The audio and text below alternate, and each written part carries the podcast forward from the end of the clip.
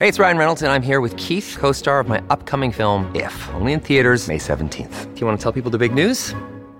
All right, I'll do it. Sign up now and you'll get unlimited for $15 a month and six months of Paramount Plus Essential Plan on us. Mintmobile.com slash switch. Upfront payment of $45 equivalent to $15 per month. Unlimited over 40 gigabytes per month. Face lower speeds. Videos at 480p. Active Mint customers by 531.24 get six months of Paramount Plus Essential Plan. Auto renews after six months. Offer ends May 31st, 2024. Separate Paramount Plus registration required. Terms and conditions apply if rated PG. But I was finally falling asleep when I heard something from above me moving. Something in the attic. I had the most terrible feeling that no matter how nonchalant he acted, this man had bad intentions. She was being dragged into a black Honda by two guys. Listener discretion advised. You're just moments away from true tales of terror that will leave you breathless. From Disturbed Media, I'm your host, Chad, and this is Disturbed.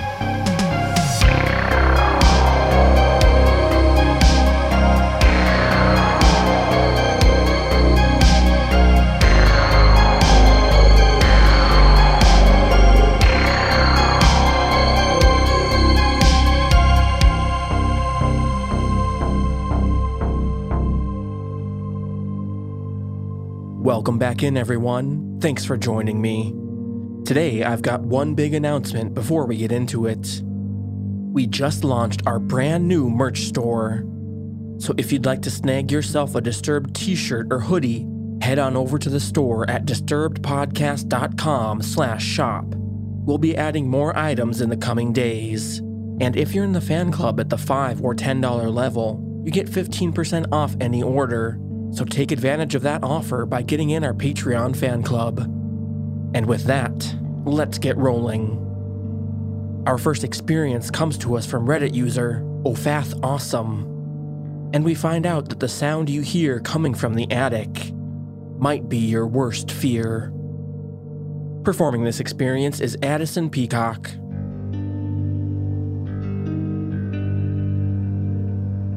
I was 14 years old when I had to live with my grandparents. I had to live with them because my sister was in college and my parents were divorced. They lived in this old bungalow type house. It was one story, and we have stairs that immediately go up to the attic. An attic which no one really uses, we just put stuff in there. It's too hot and stuffy up there. The sole window up there didn't really help. The attic had old, creaky wooden floors that I remember that I had to polish with a coconut shell because that's how we do it here in the Philippines. That and my grandparents are very traditional. Anyways, my door to my room was near the stairs leading up to the attic. Like, you open my door and then face right, and then the stairs would be immediately right there. I hated that every time I left my room because I would expect that something would immediately crawl down from the attic. One night, my grandparents had to pick up my aunt's family from the airport. But because of the hellish traffic here, they had to leave at 7 p.m., and their expected arrival back home would be at the most 5 a.m. So a 14 year old girl would be alone at home the whole time. I told them I'd be safe here. We live in a gated community. We've got tons of guard dogs. Everything will be okay. Or so I thought. Before they left, we already had dinner, so I was stuck with cleaning the dishes and all. As I was doing that, I could hear a bunch of neighboring dogs bark a lot. I didn't really think much of it because the dogs always do that. When I finished cleaning up from dinner, I immediately had to lock every door and window and close all the lights before heading to bed. When I entered my room, the lights were open and it looked normal. My anime posters were on the wall, my closet was untouched, my bed was next to my barred, tinted windows. We had to tint them because I was on the first floor and my grandparents wanted to make sure no one would peep in a young girl's room. They were barred too because my uncle, who used to use the room, always escaped through there to go to parties. This was my grandparents' solution to that. Nothing was out of place to alarm me. Everything was normal. Until I closed the lights. As soon as I closed my lights, a silhouette of a man was illuminated by the streetlights outside. He looked like he had thick, curly hair and a skinny build. I thought I was having hallucinations. So I opened the lights again, and he was gone. I closed it again. He was back again. Opened. Gone. closed, gone. I sighed with relief. I was just tricking myself, I guess, or something else was casting the shadow. I double locked my door just to be safe, one with the doorknob lock and one of those door latches type locks. Then I tucked myself in. It was hard to fall asleep when a lot of dogs were barking outside. They weren't our dogs, it was the neighbors. But I was finally falling asleep when I heard something from above me moving. Something in the attic. I pushed down the thought, I'm tricking myself again. I hugged my pillow. It's just rats, I said to myself. These rats seemed heavy and were also pushing furniture around. My heart sank when I heard them hurriedly go down the stairs and stop at the bottom. I covered myself with my blanket and I waited for something. I was also wishing that my parents had given me a phone at a time like this, but I only waited and bated breath. Suddenly, I heard my doorknob being gently fiddled. I wanted to vomit when I heard a click, followed by a quiet turn of the knob. The knob turned, but it didn't budge. When they noticed, they tried to push it. This time I had finally stood up, shaking. I was a kid, home alone with no phone, no means of defense. All that was saving me was this thick door from the old days. I softly pushed my body up against the door and locked everything up again. I didn't want to make a sound. I didn't want to scream. I didn't want him to know I was here. I don't know why he stopped, but he did. I didn't go back to my bed. I just sat there at the door, waiting. It felt like forever. I heard footsteps go up the stairs, but I still sat there. I saw something move in the corner of my eye. There, out the window. The shadow was back. I forced myself not to look. All I could think of was, thank God they were barred. I don't remember what happened after that. I think I fell asleep or I was too scared to even think straight. I just remember the next day when my family and I were finally having breakfast. I casually brought it up. Grandfather, I think I heard footsteps up in the attic last night. My grandfather scoffed. It's probably rats. I never brought it up again. I didn't want them to worry. I probably was. But I do know this. Our dogs were caged up near the gate and were far from my room, so they wouldn't have seen anything. The only dogs who were near my room were the neighbors. Also, there was nothing outside my window that could cast a shadow that looked like a man. Lastly, the attic window was open.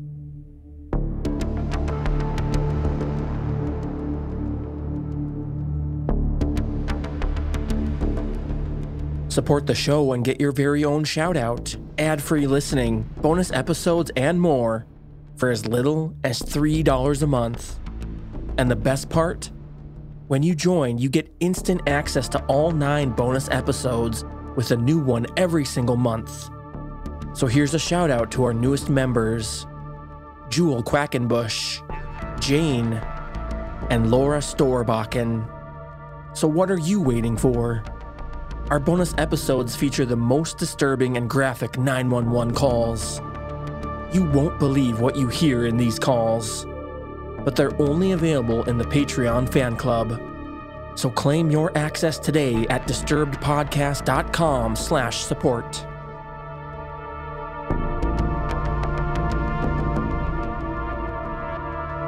Next up, Reddit user Ms. Martinez408 was nearly abducted from the park while waiting for her bus. Performing this experience is Nicole Doolin.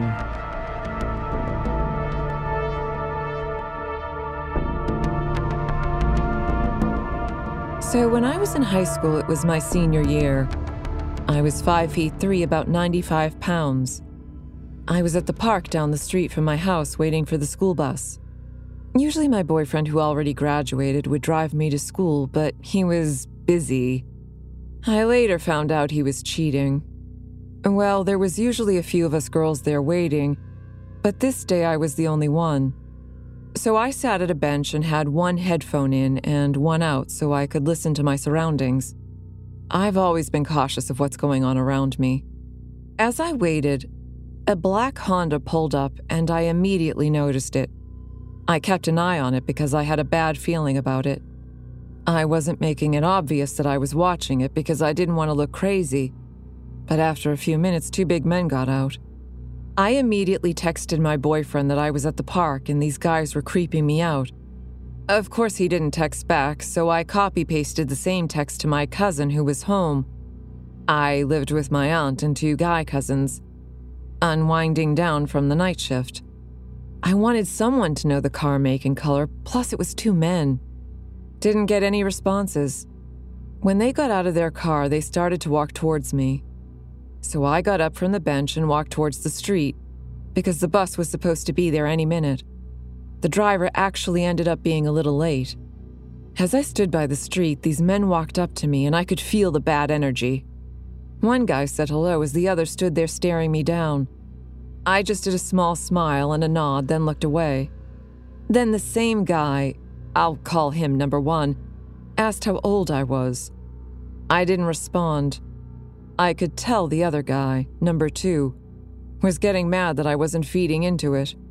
Then number one kept asking me yes or no questions like Do you have a boyfriend? Do you live close?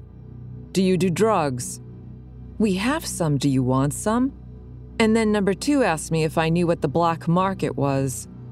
I felt a cold rush go over my body and I got the chills. Number two, who was quiet the whole time, started to tell me they just got back from Russia. But the way he said it was so scary, almost intimidating. I knew they were from somewhere else because they had strong accents, but I couldn't pinpoint the place. They kept telling me to go to their car because they had drugs. I said no thank you. Trust me, I wasn't a straight edge in high school, but I was not stupid either. I would never get into somebody's car that I didn't know. Then number one asked if I have a car. I said no, and that my bus is almost here, sorry, have to go. And by some sort of miracle, the bus rounded the corner and the guys backed off.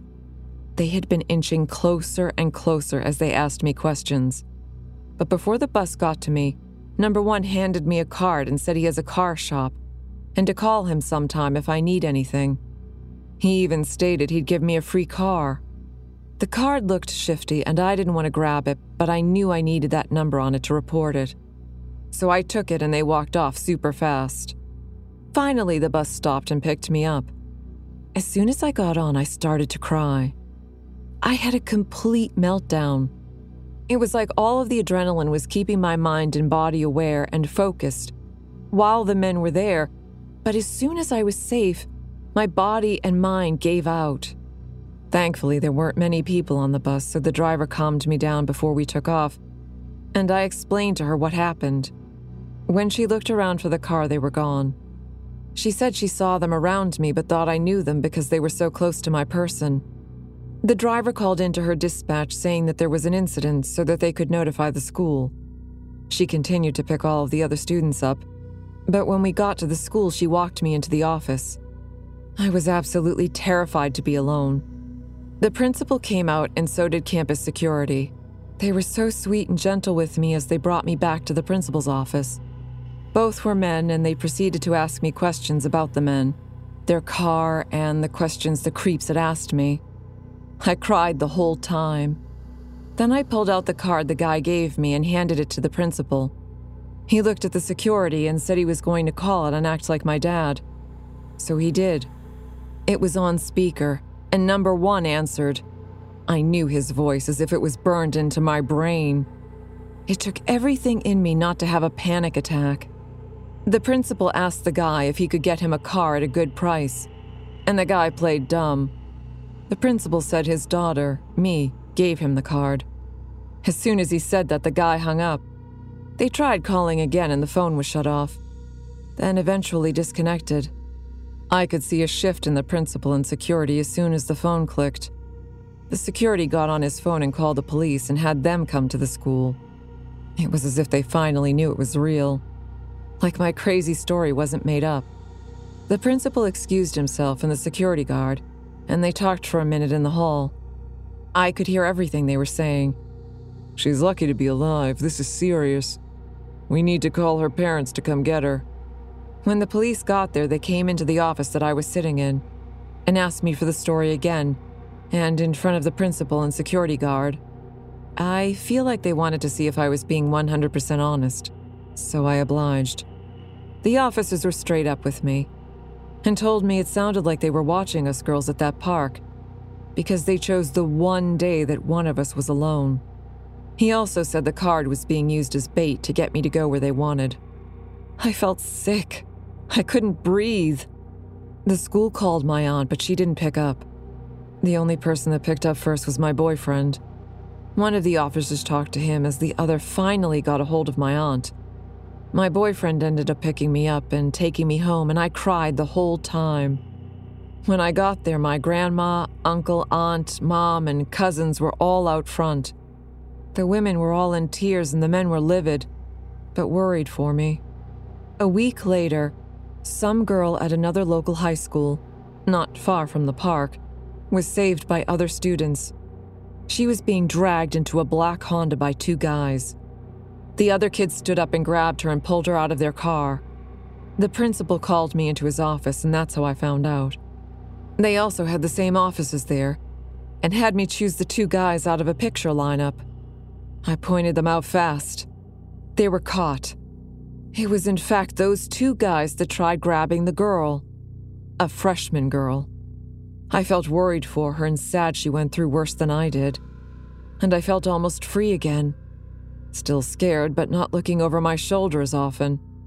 I couldn't believe they were caught. After that, my family teamed up to drive me to school for the rest of the year. My boyfriend, now ex, also took me some days. I'm thankful to be alive and well. And I'm even more thankful that the girl was also saved by the courageous kids at her high school.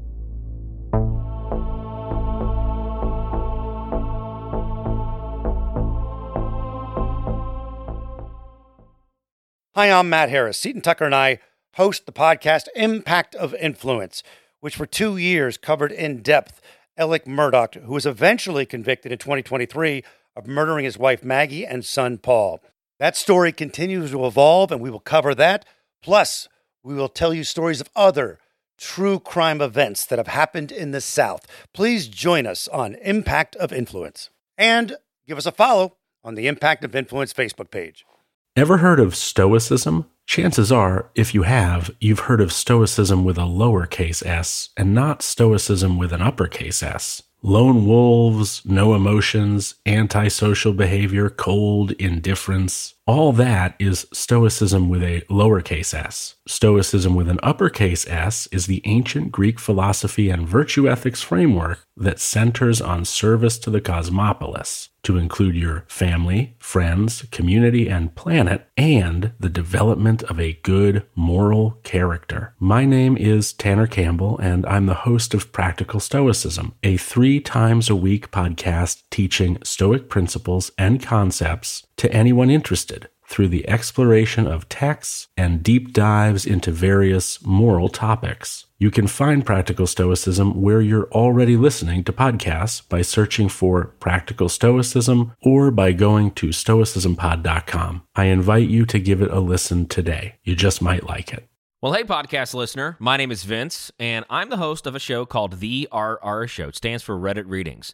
We're going to sit down twice a week, and I'm going to bring you the most entertaining stories from all of the best subreddits that exist online. Things like malicious compliance, petty revenge, hey, lady, I don't work here. Oh, there's so much more. Lots of great stories and things you won't believe. Like the one time uh, this dude was caught in a bathroom with his friend and he was slapping them because that was the only way that he could actually legitimately help them. A mall cop comes in with a taser. Oh, yeah, the rest is history. It's to be fun. There's, uh, I don't know. I got like 20 seconds left, so I don't got much more time to tell you another story. But just join me on the RR Show. It's from Evergreen Podcast, produced in partnership with Wessler Media. So the RR Show, wherever you get podcasts, subscribe today, and uh, it's like an adult story time. Let's hang out together. The RR Show. Subscribe today wherever you get your podcasts. Up next, we hear from Reddit user Trashtastic Takeout. A bizarre occurrence involving his father left him truly baffled. Performing this experience is Tom Aglio.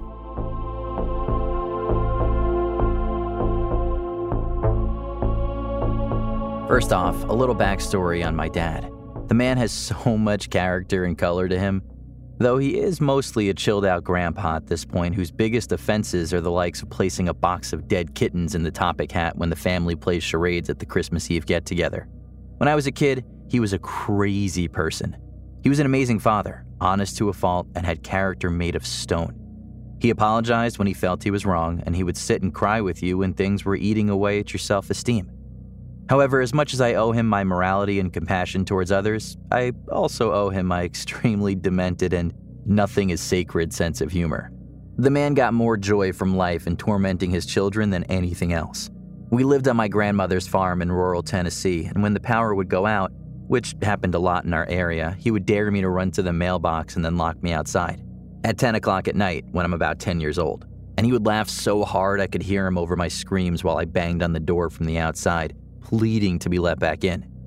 He was the type of dad to wake you up in the morning by revving a chainsaw, change the clocks in the house to make you get ready for school at 2 a.m., and stand on the front porch in his tidy whities while you were getting on the bus in the morning and yell, I love you, I'm gonna miss you so bad, in a voice that could only imply that he was suffering from severe brain damage. In other words, he was always looking for a way to scare you, embarrass you, or just make you have such a crazy, unexpected experience that you would be guaranteed to remember him forever. And it worked. I love that man. Now, that was needed for context, and this story takes place in my second to last year at my grandmother's farm. I was 17 and had been working a job in my small town, stocking beer coolers and mopping floors at the local gas station. I was driving home from work in my little truck at about 10 p.m., and as I pulled into the driveway, my headlights shone up the hill to my grandmother's house and panned down the hill to the edge of our single wide mobile home. I stopped immediately, all four tires in the driveway pointing straight to end of that straight stretch of gravel. I could see my dad.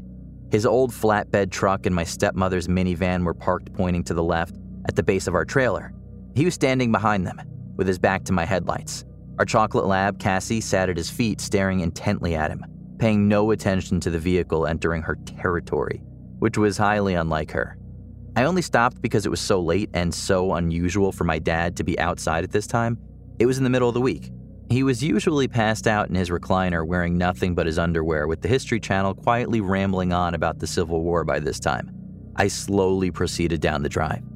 Our driveway was about half a football field in length and as I drove slowly toward the bottom of the drive, my dad began to walk, still with his back turned to me, and step behind the vehicles, the height of my stepmom's van fully concealing him. It took another 15 seconds from that point for me to reach the end of the drive, and I pulled my truck in on the side of his flatbed, leaving me closest to the road. I grabbed my big gulp and got out of the truck. Dad? No response. Dad? Still nothing. Immediately, I got a bit creeped out, but then thought to myself nearly as quick, this dude is trying to scare me again. He must think I didn't see him. I got down on my knee and peered under the vehicles, his left boot unmistakable. Cassie's back legs and butt right beside him, tail tucked between her legs. I hollered out, You're doing a crappy job of hiding, Dad. I can see your boot sticking out from behind the tire of the van. I watched as his left boot slowly slid to the right until it was concealed behind the tire with the other. Still no response. I called for the dog. Cassie, she turned and literally scurried beneath the vehicles to get to me as if she was under heavy gunfire. She was whimpering when she got to me and was acting very strange, as if she was terrified. She was acting how I would imagine a dog would act if they were constantly beat on, and I'd never seen her behave that way before. When she got to me and I placed my hand on her head, you could almost hear her breathe a sigh of relief. She was sticking to my legs like glue, and as I was still down on one knee and a bit off balance, she nearly knocked me over. I pet on her for a moment and tried to comfort her, but she seemed like she was afraid of something. With her tail still tucked between her legs, she pushed herself in between my legs as I stood up. It was after seeing how timid and odd Cassie was acting that I decided that I may be misreading the situation and I might need to get into the house. My dad was surely a prankster, but when he was caught, he was caught. He never drug things out once we caught on. He would come out and say something like, I guess you kids aren't as gullible as you used to be. I'm gonna have to start stepping it up a notch. Dad didn't drink much and never got drunk, really. But I couldn't think of what the root of this odd behavior could possibly be, and it really started to weird me out. I made one last attempt at communication. Dad, I know you're there. I saw you when I pulled in the driveway. The jig is up. What are you doing out here? No response. I started around the front of my truck to round the vehicles and walk over to him. Cassie began to panic and whimper loudly, still glued to the inside of my ankles, crouched to the gravel with her head darting back and forth wildly. I stepped in front of my truck. I stand there for a moment in silence, waiting for something, but not sure what, and then announce, Well, I'm heading in. See you in a bit, weirdo. I turn to walk to the front porch, unconsciously building speed as I hit the first step. Cassie drops back and doesn't follow me onto the porch, but seems to sort of stand guard at the foot of the steps. Keys in hand, I'm already searching for the deadbolt key. Panic is building in my chest, but I'm not sure why. I hurriedly unlock the door and jump into the house, swing around, and slam the door behind me, locking the deadbolt all in one fluid motion. From behind me, I hear a voice yell, What the hell? I spin around. My big gulp drops to the floor and explodes across the living room floor. There sits my dad, in his underwear, sitting up from a deep sleep in his recliner. I begin to hyperventilate and yell through gasps of air that there's a man in the driveway hiding behind the van. I thought he was you. I, I was talking to him, Dad. I nearly collapsed into the floor. Within 15 seconds, my dad is running out the back door of the house with a spotlight and a handgun, still wearing nothing but his underwear. He was outside for what felt like forever. When he came in, he was pale as a sheet. He said someone was definitely out there, but he couldn't see them. He could hear them running, but when he pointed the spotlight in the direction of the footsteps, there was no one there. Crazy thing is, our trailer sat at the front of a 150 acre cornfield, and it was off season, so everything was tilled down to the dirt. There was nowhere for anyone to hide. It was a terrifying experience, and I know it's one that seems easy to explain. My brain really wants to tell me that I just foiled a car thief or something, or maybe even stopped a possible home invasion. The thing is, though, my dad has an unmistakable posture and an even more unmistakable walk. I know those were his boots I saw under the van.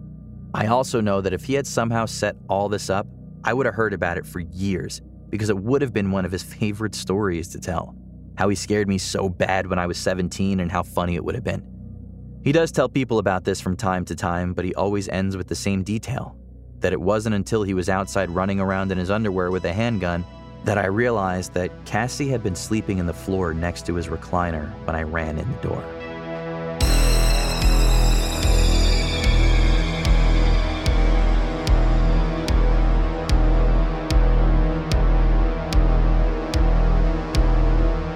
And finally, we check in with Reddit user Wolf Dream. And it's that one decision that can change everything. And join me in welcoming our newest narrator to the show, Rhiannon Mauschel.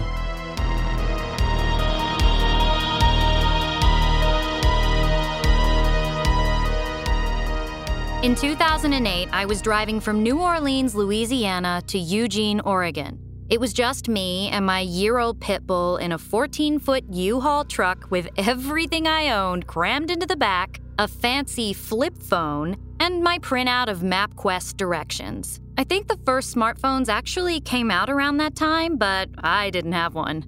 Cell phone service was also much spottier, and there were long stretches through the desert where I had zero service for hundreds of miles. I was driving a lonely stretch of highway through central Texas when I realized I hadn't seen a town or exit for a very long time, and my giant U Haul was really low on gas. Just when I'm starting to freak out and seriously run out of gas, I see a small town coming up. I pull into this town and it is tiny. I was so worried about other things that I never did pay attention to the name of the town but there were only about six streets in the whole place. I go gas up and am ready to get back on the road. Except, I cannot for the life of me find my way back to the highway. I circle the town around four times and start getting so frustrated because this is such a tiny town. How the fuck can I not find my way out? I can literally see the highway but can't get to it. I return to the gas station to ask for directions. Now, when I got gas, I paid at the pump and never went in. When I enter for directions, there's a skinny, nondescript guy who has black hair hanging down in front of his eyes that looks like it could use a good wash. He's not particularly creepy, but a little rude. He never really met my eyes. He was looking down at a magazine. He gives me directions that don't sound right at all, and he's telling me to take a road that will get me to the highway in about 17 miles. For a moment, I am dumbfounded. Then I point out that I didn't drive that far to get from the highway into town. Why so far to get back to the highway? I can literally see it from the town. He is so casual, almost like I'm just an annoyance, and can follow his directions or not. Why should he care? He gives me some explanation about the road curving around that doesn't really make sense. He still doesn't look at me. Just, whatever, I gave you your directions, and waved his hand in the direction of the door.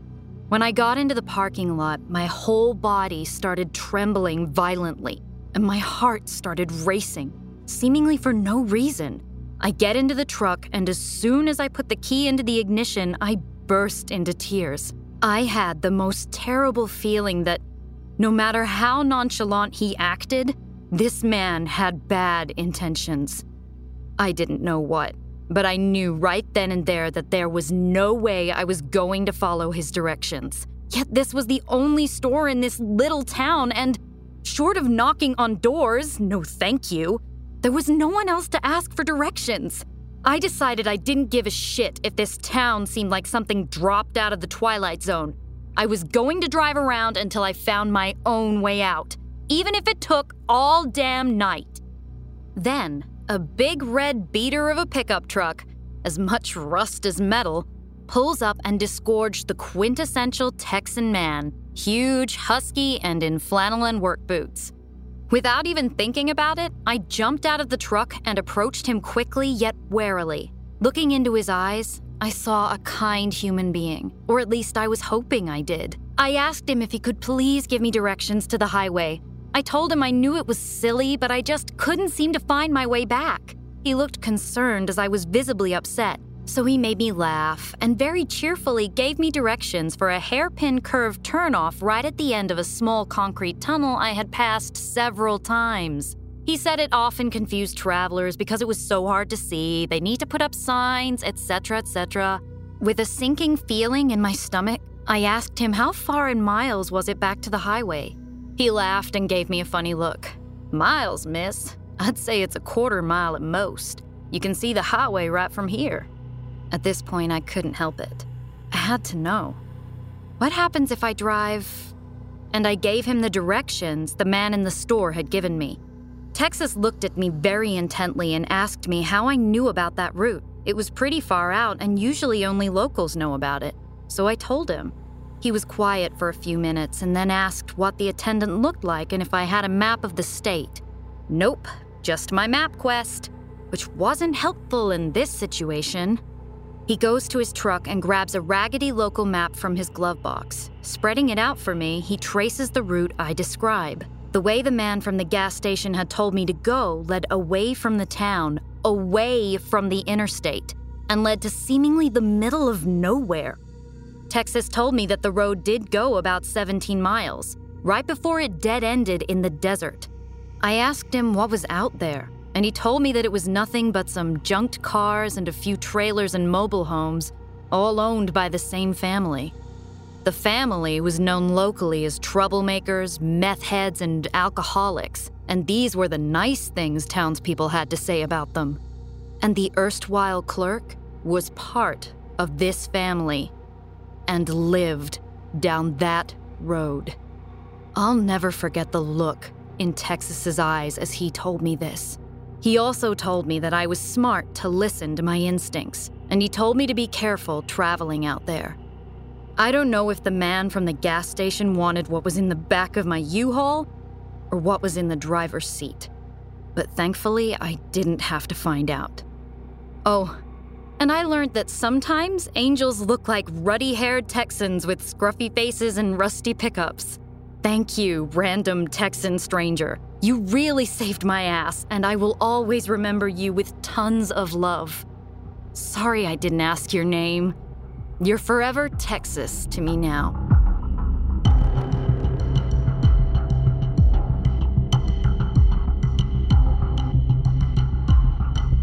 If you love our show, consider leaving us a five star rating and review. Follow or subscribe wherever you're listening right now so you never miss an episode. And help us grow by sharing the show with a few friends. Musical score by Carl Casey at Whitebat Audio and Co.ag. Thanks for listening. We'll be back next Thursday with a brand new episode. And stay safe out there, y'all.